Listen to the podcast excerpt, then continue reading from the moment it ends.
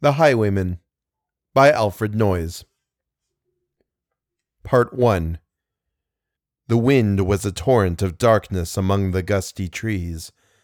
The moon was a ghostly galleon tossed upon cloudy seas.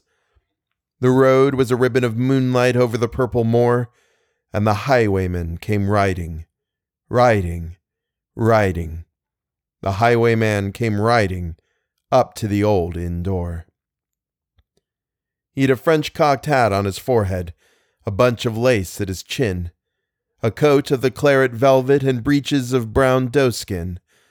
They fitted with never a wrinkle.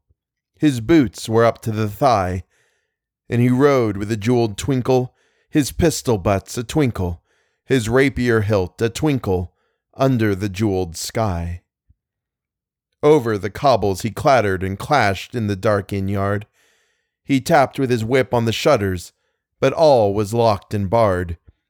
He whistled a tune to the window, and who should be waiting there but the landlord's black eyed daughter, Bess, the landlord's daughter, plaiting a dark red love knot into her long black hair. And dark in the dark old inn yard, a stable wicket creaked, where Tim the ostler listened. His face was white and peaked. His eyes were hollows of madness, his hair like mouldy hay. But he loved the landlord's daughter, the landlord's red lipped daughter.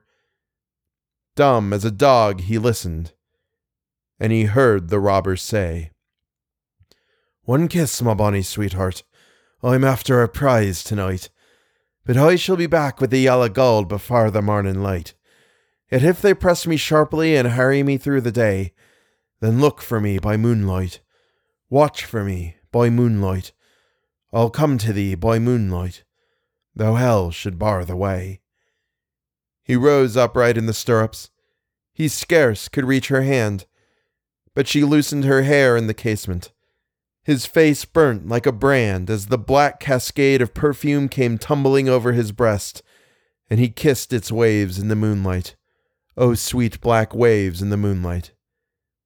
Then he tugged at his rein in the moonlight and galloped away to the west.